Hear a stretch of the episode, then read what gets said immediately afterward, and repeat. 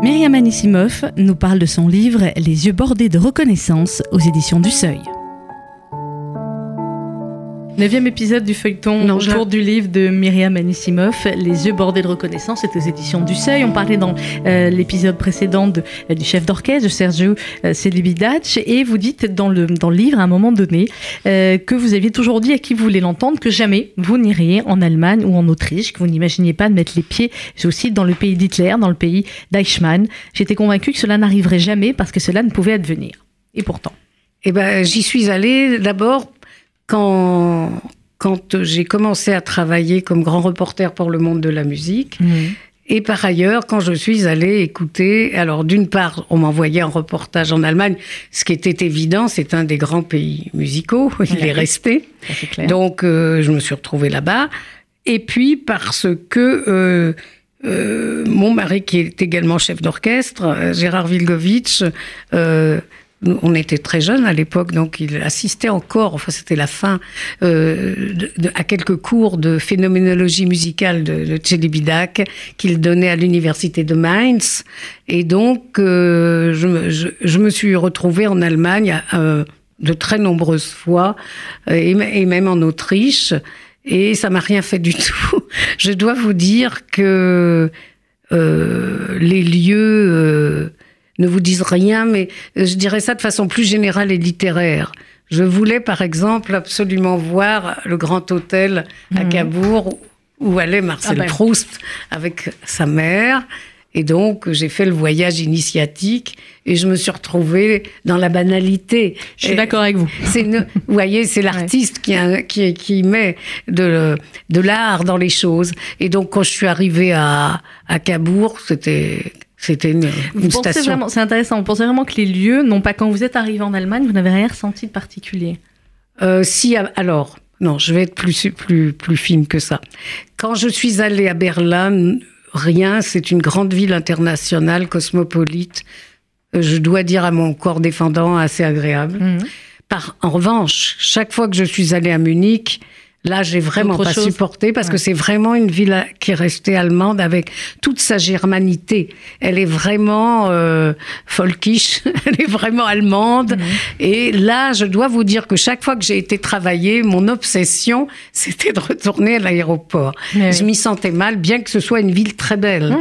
Mais c'est irrespirable. Et vous racontez à quel point, à un moment donné, effectivement, à Munich, c'était irrespirable, quand vous êtes retrouvé dans une ancienne brasserie de Munich et que vous avez vu par hasard un, ancien nazi. Oui, c'est très étonnant. J'étais allée interviewer plusieurs euh, musiciens célèbres, et notamment un vieux chef d'orchestre nazi, euh, Joachim. Il faut le faire, hein, il habitait dans la rue des Nibelungen, donc Mhm. on peut pas faire mieux. Et il m'avait fait remarquer, avec euh, comme ça une pointe de mépris, que je parlais un allemand très correct, mais que c'était l'allemand d'aucune province allemande, qu'il les Mhm. connaissait tous. Et donc je lui ai dit, monsieur, c'est l'accent yiddish. Et il m'a regardé comme ça. Il était stupéfait. Arceau. Arceau. Arceau. Et donc il m'a, il m'a pas offert un verre d'eau d'ailleurs. Et euh, je lui ai demandé où est-ce que je pouvais aller déjeuner.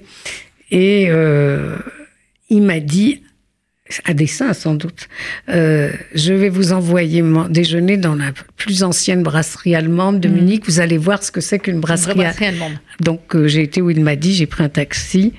Je suis rentrée dans cette brasserie. Très, très. Il y avait un monde fou. Ça sentait le, le porc, puisque tout le monde mangeait du- des Ouais. choucroutes, des morceaux de porc, mais comme ça n'existe pas en France, qui Ouais, font plus de 10 c'est en cm d'épaisseur. Enfin, c'est très impressionnant. Et donc, je me suis avancée parce que c'était, il y avait beaucoup de monde et je me suis assise tout devant le comptoir où il y avait un type qui, d'un geste mécanique, débitait de la bière à, press- à pression. Mhm. Et on a échangé un regard. Mais un regard comme euh, j'ai jamais échangé ce type de regard avec quiconque au monde. Et j'ai eu, je sais pas, 10 secondes d'évanouissement. Mhm. Tout d'un coup, je me suis rendu compte que j'avais perdu connaissance, que j'étais assise et que j'avais perdu connaissance. Alors, euh, très chancelante, je me suis levée, j'ai pris mes affaires et je suis sortie dans la rue. Et c'est quand le, fi- quand le film de Lanzmann Shoah est sorti que Vous je me suis rendu compte que c'était le SS du film de Lunchman. Et vous- Incroyable. et vous vous posez, incroyable. Et vous posez la question forcément, j'imagine, de si vous l'aviez su, si avant, enfin quand il était en face de vous, si vous aviez su qui il était, comment vous auriez réagi? Euh, On peut pas savoir. on peut pas savoir, peut pas savoir. mais il portait la mort en lui. Mm. Et je sais pas s'il m'a. Peut-être qu'il a vu tellement de juifs dans sa vie qu'il m'a identifié. Je ne sais pas. Allez savoir. On parle, on va se retrouver pour le, prochain et dernier déjà épisode euh, du feuilleton autour du récit de Myriam Anisimov, Les yeux bordés de reconnaissance, c'est aux éditions du Seuil. C'était Myriam Anisimov qui nous parlait de son livre Les yeux bordés de reconnaissance aux éditions du Seuil.